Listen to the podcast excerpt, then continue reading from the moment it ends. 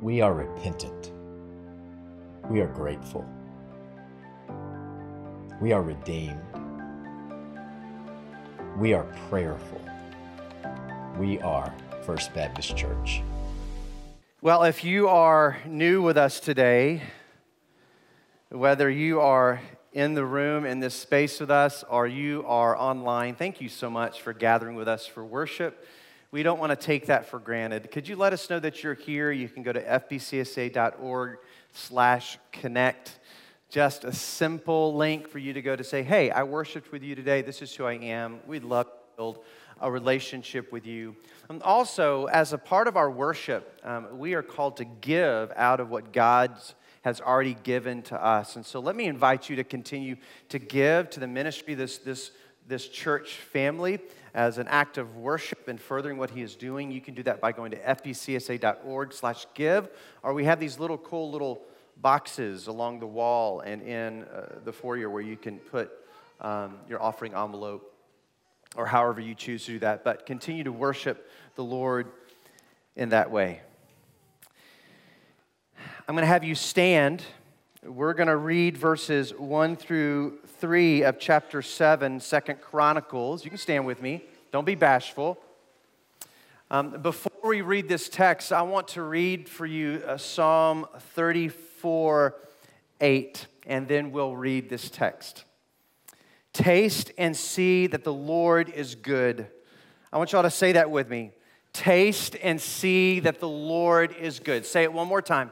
Taste and see that the Lord is good. Oh, the joys of those who take refuge in him. Psalm 34 8. Now let's read these verses together, verses 1 through 3 of chapter 7. When Solomon finished praying, fire flashed down from heaven and burned up the burnt offerings and sacrifices, and the glorious presence of the Lord filled the temple. The priests could not enter the temple of the Lord because the glorious presence of the Lord filled it. When all the people of Israel saw the fire coming down and the glorious presence of the Lord filling the temple, they fell on the face down on the ground and worshiped and praised the Lord, saying, He is good. His faithful love endures forever. Amen. You may be seated. He is good. He's good. So we discover in verses 7 and 8 of this chapter, um, or verses 8 and 9, that they have been dedicating the temple for 14 days, two weeks. Verse 8 says this For the next seven days, Solomon and all Israel celebrated the festival of shelters. The festival of shelters was a week long celebration festival where they thanked the Lord for his provision at the end of the harvest, as well as commemorating his provision during their time in the desert. Remember, the people of Israel in, in the desert for 40 years. So that shelter, festival of shelter shelters was an opportunity to remember God's provision for them. So the dedication of the temple was a part or included in this festival of shelters. A large congregation had gathered from as far away as Lebo Hamath in the north and Brook of Egypt in the south. On the eighth day, they had a closing ceremony, for they had celebrated the dedication of the altar for seven days and the festival of shelters for seven days. And so they had been dedicating the temple now for seven days upon seven days, with a total of 14 days. That's a lot of celebrating, a lot of dedicating. This is a significant event in the life of the people of Israel. I mean, this not only was the most important building project, that's what it was, of David before Solomon cast the vision for this. The Lord said no to David, said, One of your sons were going to build it. Solomon builds the temple. It is the greatest work project, civil project that they've had ever. Not to mention, this is when the Ark of the Covenant is united into the temple. The Ark of the Covenant was always in the tabernacle, it hadn't been for some time. And now, the temple being a glorified tabernacle, the Ark of the Covenant is coming into the most holy place for the first time in this temple. This was a significant, significant time of dedication with the people for this moment. Remember, the Ark of the Covenant uh, represented, it, represented the very throne room of God and God's invitation come, meet with me, be my people, listen to my voice, love me, and follow me. This was a big deal. Last week we learned that this was where God's name would dwell, where they could make petition before the Lord. What a relationship that the people of God, because of God's mercy, had with the Lord, that they could call upon his name and that he would forgive their sin and have mercy on them and restore them. A significant event. This was a huge deal. And so we know over the course of two weeks, several things were going on. A lot of things were going on. We know that they made atonement for their sin, not just in a little way, but a significant way. Thousands upon thousands upon thousands of sacrifices were made upon the altar that stood outside of that holy place, out of the temple. And so they were making atoning sacrifices. There was corporate worship. We know that they were singing songs of praise. They were declaring, He is good, for His love endures forever. They were singing songs together. And we know that there was prayer. Uh, we saw last week Solomon's lengthy prayer before the Lord. And so you have this, these scenes, these intermittent scenes of atoning sacrifice and worship and congregational praise and, and significant prayer uh, by Solomon to the Lord on behalf of the people. It was not a small event. And if that wasn't enough, throughout this 14 day period, you had the very presence of God coming upon the temple and filling the temple. Uh, this generation of people had never seen anything like this. They had seen nothing like this before. And God had made himself known and entered the temple by cloud and by fire.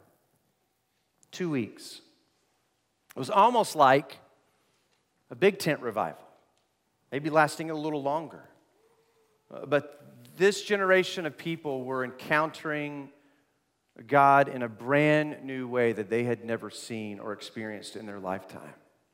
Recognizing their own desperation for forgiveness of sin, and that they can move towards God's mercy and, and grace through the atoning sacrifices and then be and encounter His very presence. Very presence. Those first few verses in, that we read in verses 1 through 3, when Solomon finished praying, fire flashed down from heaven and burned up the burnt offerings and sacrifices. And the glorious presence of the Lord filled the temple. What a moment! What a moment. It's almost as if, kind of right in dead center of these 14 days, and God has already made his presence known, but he sends fire down to consume the sacrifices upon the altar. It's almost as if God is saying, Listen, let me remind you and maybe for some of you for the very first time, that I am the real deal. Uh, you've heard stories all of your life about the works that I've done on behalf of your people. But let me remind you that I am who I say I am. All those stories are true. All those stories are true. I am who you declare me to be. I'm the very same God. Now remember, uh, they just got through singing and probably intermittently throughout their time of this dedication uh, parts of Psalm 136. I, I, think we only get a smidgen uh, of the songs that they were singing. Uh, Psalm 36 captures this refrain over and over again. His faithful love endures forever. He is good. His faithful love endures forever. But throughout that song, they're recounting the works of the Lord, right? He is good because he rescued us out of Egypt. He is good because he defeated the kings who are against us. He is good because, because, because. And so, as they're singing these songs of praise, they're recounting and declaring to God, This is who you are. And when God consumes the sacrifice and fills the temple, he's, it's actually like him saying, You're absolutely right. I'm everything that you say I am because I revealed myself to you. I am. There is no one like me. In about 70 years, in about 70 years from this moment, there's a lot of irony here. There's only one prophet in the land who is seeks the Lord and honors the Lord. That's Elijah. Y'all know this scene all too well. The land is filled with worship of all other gods. In fact, there's 400 prophets to Baal, and, and Elijah uh, pronounces against these people and declares them and says, Listen, you've got to decide whether you're going to worship the Lord your God or worship these other gods. And he sets up this contest. Remember, you know what I'm talking about on Mount Carmel? Right? Just 70 years removed, the people had completely forgotten what had happened in the temple when Solomon dedicated the temple. But nonetheless, here you have Elijah, and he's making sacrifice, and the 400 prophets of Baal are trying to do their own, and they can't get their God's attention. But fire rains down when Elijah calls upon the name of the Lord and consumes the altar. But in that moment, that's what the Lord is saying. He's saying to the whole nation of Israel that had forgotten him and what he has done and gone off to worship other gods, he's like, Let me remind you who I am. I am. That's what was going on here. Is that in a very new way, in a way that they had never seen, they'd only heard stories about, God is saying, That's right. I am. I am who I've declared myself to be. And all the stories that you've heard from mom and dad and grandparents and those before you, that's me. I am your God. At the end of these 14 days of this celebration, dedication, encountering the presence of the Lord, you can imagine the people. They were beside themselves. What does it say?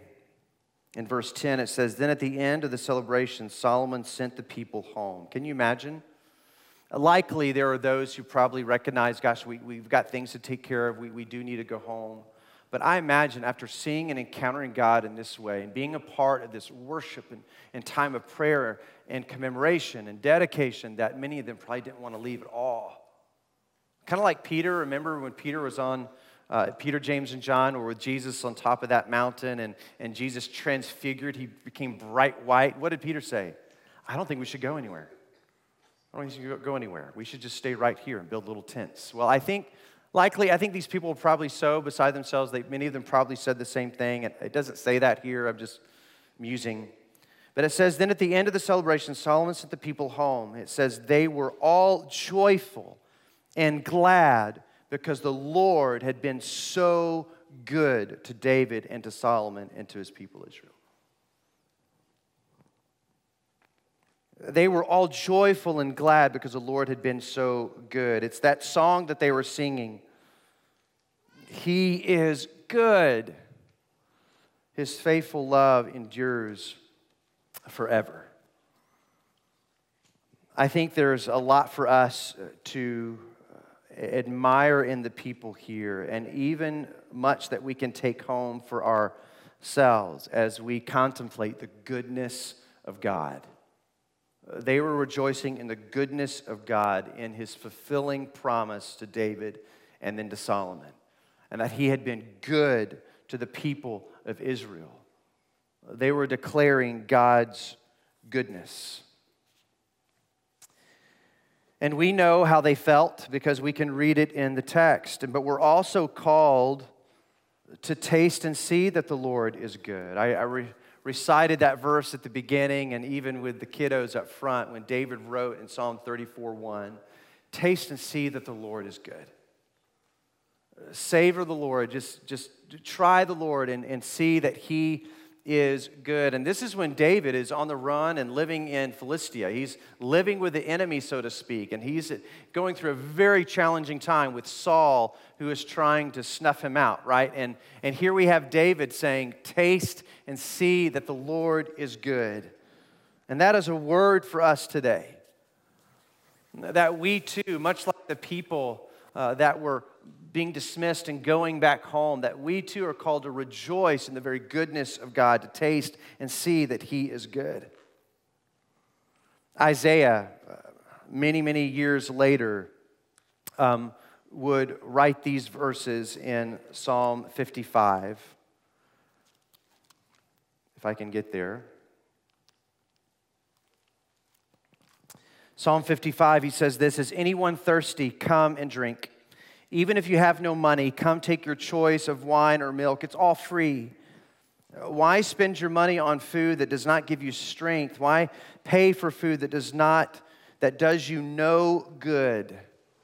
Listen to me and you will eat what is good. You will enjoy the finest food. There's this theme throughout the Old Testament and even the New Testament where there's this invitation to us Will you come and taste that the Lord is good?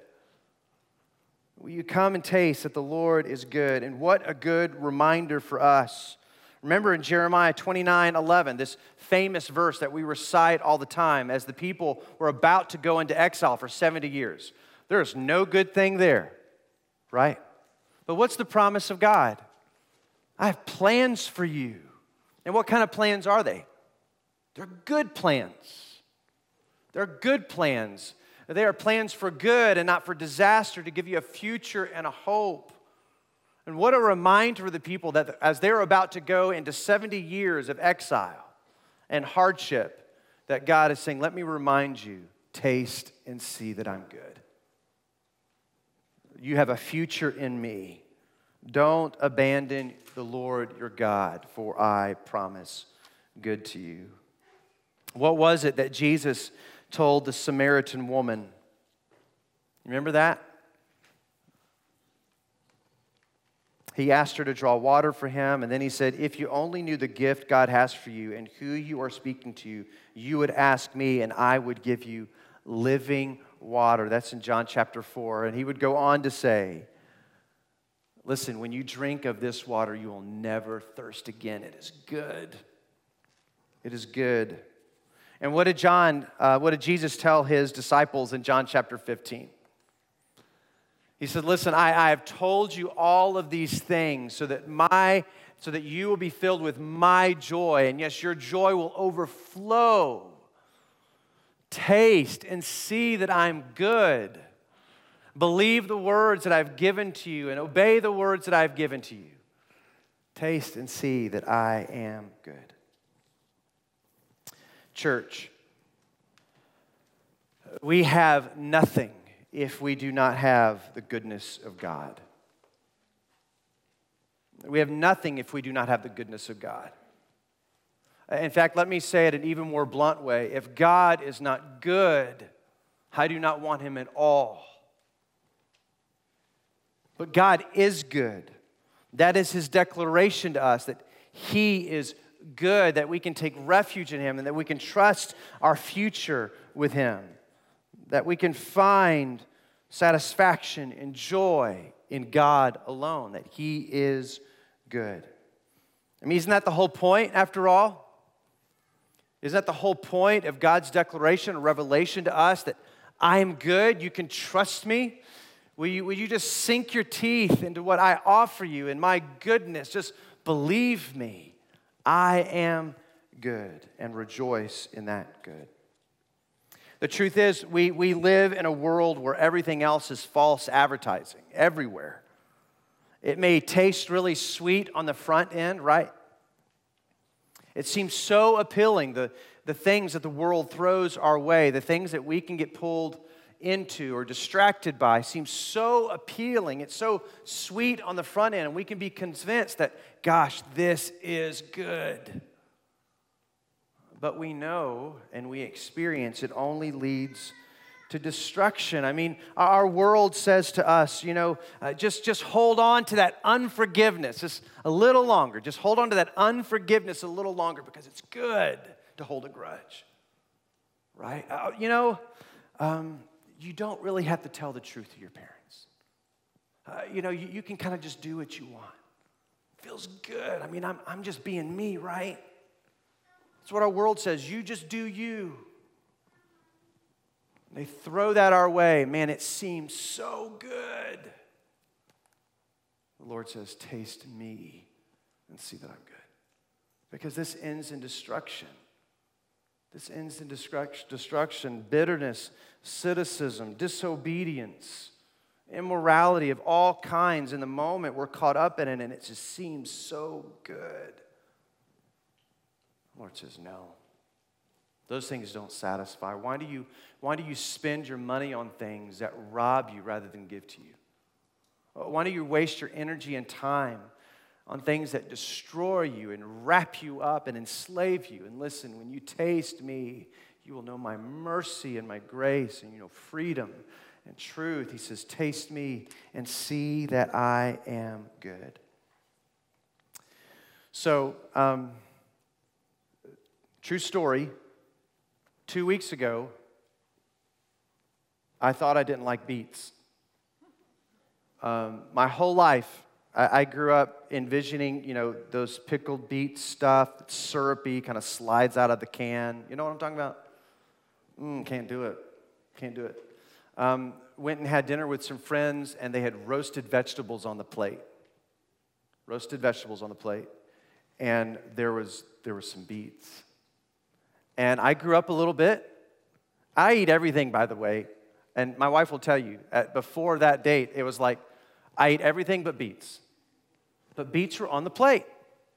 I'm like, I'm to taste and see. And there it was. I ate this roasted beet. And you know what? It was awesome. It was pretty good. And not only was it good, but it was really good for me. It was good for me. And so the next day I went to the grocery store, and guess what I did? I bought beets. I bought golden beets. Gold beets are better than red beets, in my opinion. But I bought beets, and I've now bought them twice in my house. And years before, I, I mean, for 43 years, I didn't eat beets because I thought they didn't taste good. I don't care how good they are for me, but here's the deal I, I took this step of faith, sunk my teeth into these beets, and realized they, they are good. Isn't that the invitation of the Lord to us? Taste and see that I am good for you. I'm good. How do we do that? Just a few things that I want to point to. How do we do that as, as a church? Uh, how can we be like these people who are wrapping up this time of dedication full of joy and gladness because of the goodness of the Lord to them? Um, the first thing that I want to mention is believing and obeying. I already alluded to it. Listen, we can't, we can't know and taste the goodness of the Lord until we believe the things that He has to say to us and actually obey them, right? It's better to speak the truth than live a lie. It's better uh, to acknowledge our own sinfulness than to keep covering it up right? So we, we listen to the, what the Lord has to say about himself and life and living, and we believe it and sink our teeth into it. It's in that moment of obedience that we begin to taste God's goodness. Uh, it's hard to know the goodness of God if we're not willing to sink our teeth into him or obey him.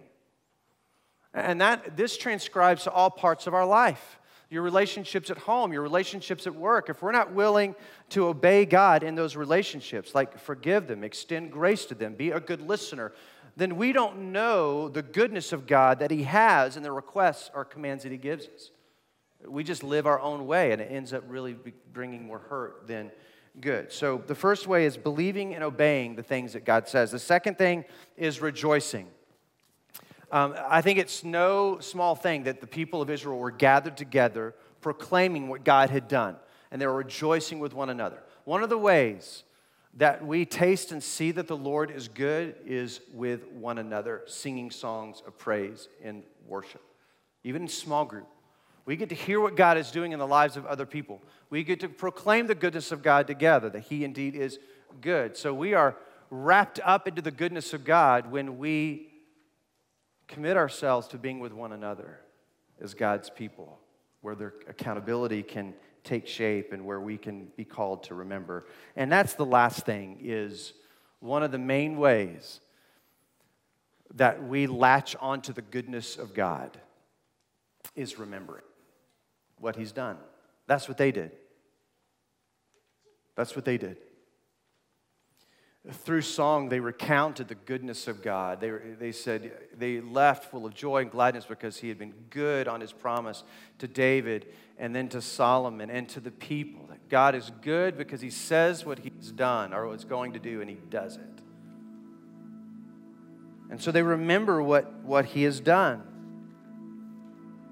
Um, uh, remembering the works of God is such a dear part of our worship and experience. We don't always see it this way. Um, but when you see those huge events happening throughout the Old Testament, whether it begins with Abraham or, uh, or others.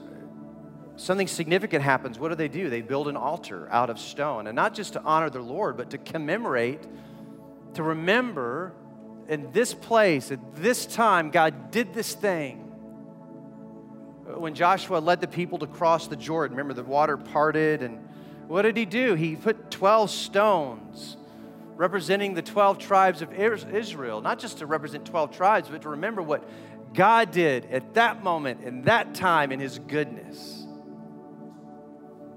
And so, we too, as God's children, we, we taste and see that the Lord is good by remembering what He's done. Deuteronomy chapter 6, remember what a perfect picture of the family. The mom and dad are obeying the Lord, and the kids say, Why do you do that thing? Why do you obey God's commands? And they say, Let me tell you why. Because God rescued us out of Egypt. He did that thing at that time in that place, and we experienced His goodness. So, the way, one of the ways, one of the most important ways until Jesus returns, that through His Word and through personal testimony, that we recount what God has done for us even though we might be in exile until Jesus returns, aliens in a foreign land, in the middle of pandemic, we hold on to the goodness of God through what He has done. The best way that we remember and hold on to the goodness of God. I mean, God knows exactly what He's doing when He did all these festivals and commemorations the best way for us to hold on to the goodness of God and remember what God has done is through the Lord's Supper. It's a way that we do it together as a church family. And so we're going to transition into time of remembering the goodness of God. In fact, proclaiming the goodness of God, his act of mercy and grace to us through the death of his son and resurrection of Jesus Christ so that we can know forgiveness and restoration. And so we're going to do a significant work together this morning and worship in remembering the goodness of God together. Uh, upon uh, entering the room, you should have received this little plastic chalice looking kind of thing. I don't have one on me. So you're just going to have to imagine that I have it in my hand here, all right? Unless someone can run give me one. Oh, look, Lamont's going to give me one. All right. That means Lamont needs another one. Here you go. Okay. Uh, so, so something special about this little cup, okay, is uh, you notice the, the bread is on the bottom. Well, the way I have it, bread is on the bottom and, and uh, this is on top. Word of warning do not open the cup first because then you'll have to turn it over. And no baptisms this morning. So, um, when we get there, you're going to want to open the bread first, this little flap like this, and then then you can do the cup. Does that make sense? All right. And then when you have opportunity, the way that we do this is that we're going to read together uh, uh, scripture, a time of call and response. Um, and then I'll retell that, that narrative of the Lord with his disciples on that evening. Um, and then I will release you to take the bread and cup on your own as an individual or with your family. Um, as a family, this is a significant moment for you. Uh, so do it together as a family. So you'll be taking the elements, the cup, when you're ready on your own. Does that make sense? Good. Well, let's read this together and just read the portion that says people. If God is for us, who can ever be against us? Since he who did not spare even his own son, but gave him up for us all, won't he also give us everything else? Who dares accuse us whom God has chosen for his own?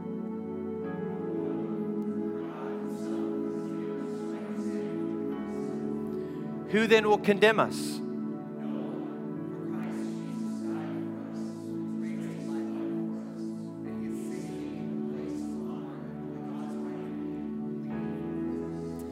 Can anything ever separate us from Christ's love? Does it mean he no longer loves us if we have trouble or calamity? Or are persecuted or hungry or destitute or in danger or threatened with death?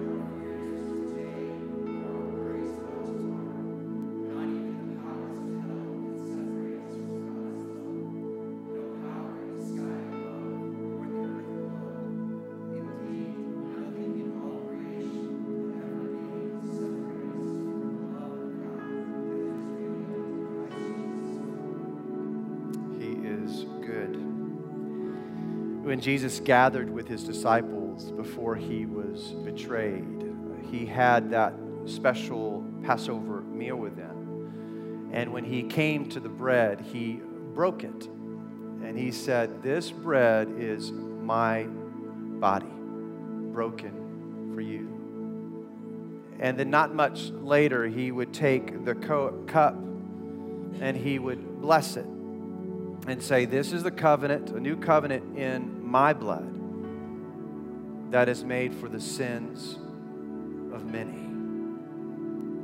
Let's pray.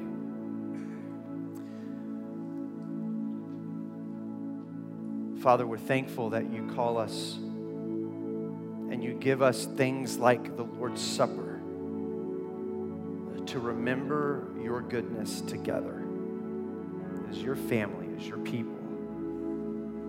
And so, Father, today we declare that you are good and that your love endures forever. And your Son, Jesus. In Jesus' name we pray, and all God's people said, Amen. First Baptist Church has been broadcasting its services of new life and historic faith for 46 years. We would like to ask that you continue to pray with us for this ministry and also for your financial support so that we can continue this ministry for years to come. Thank you.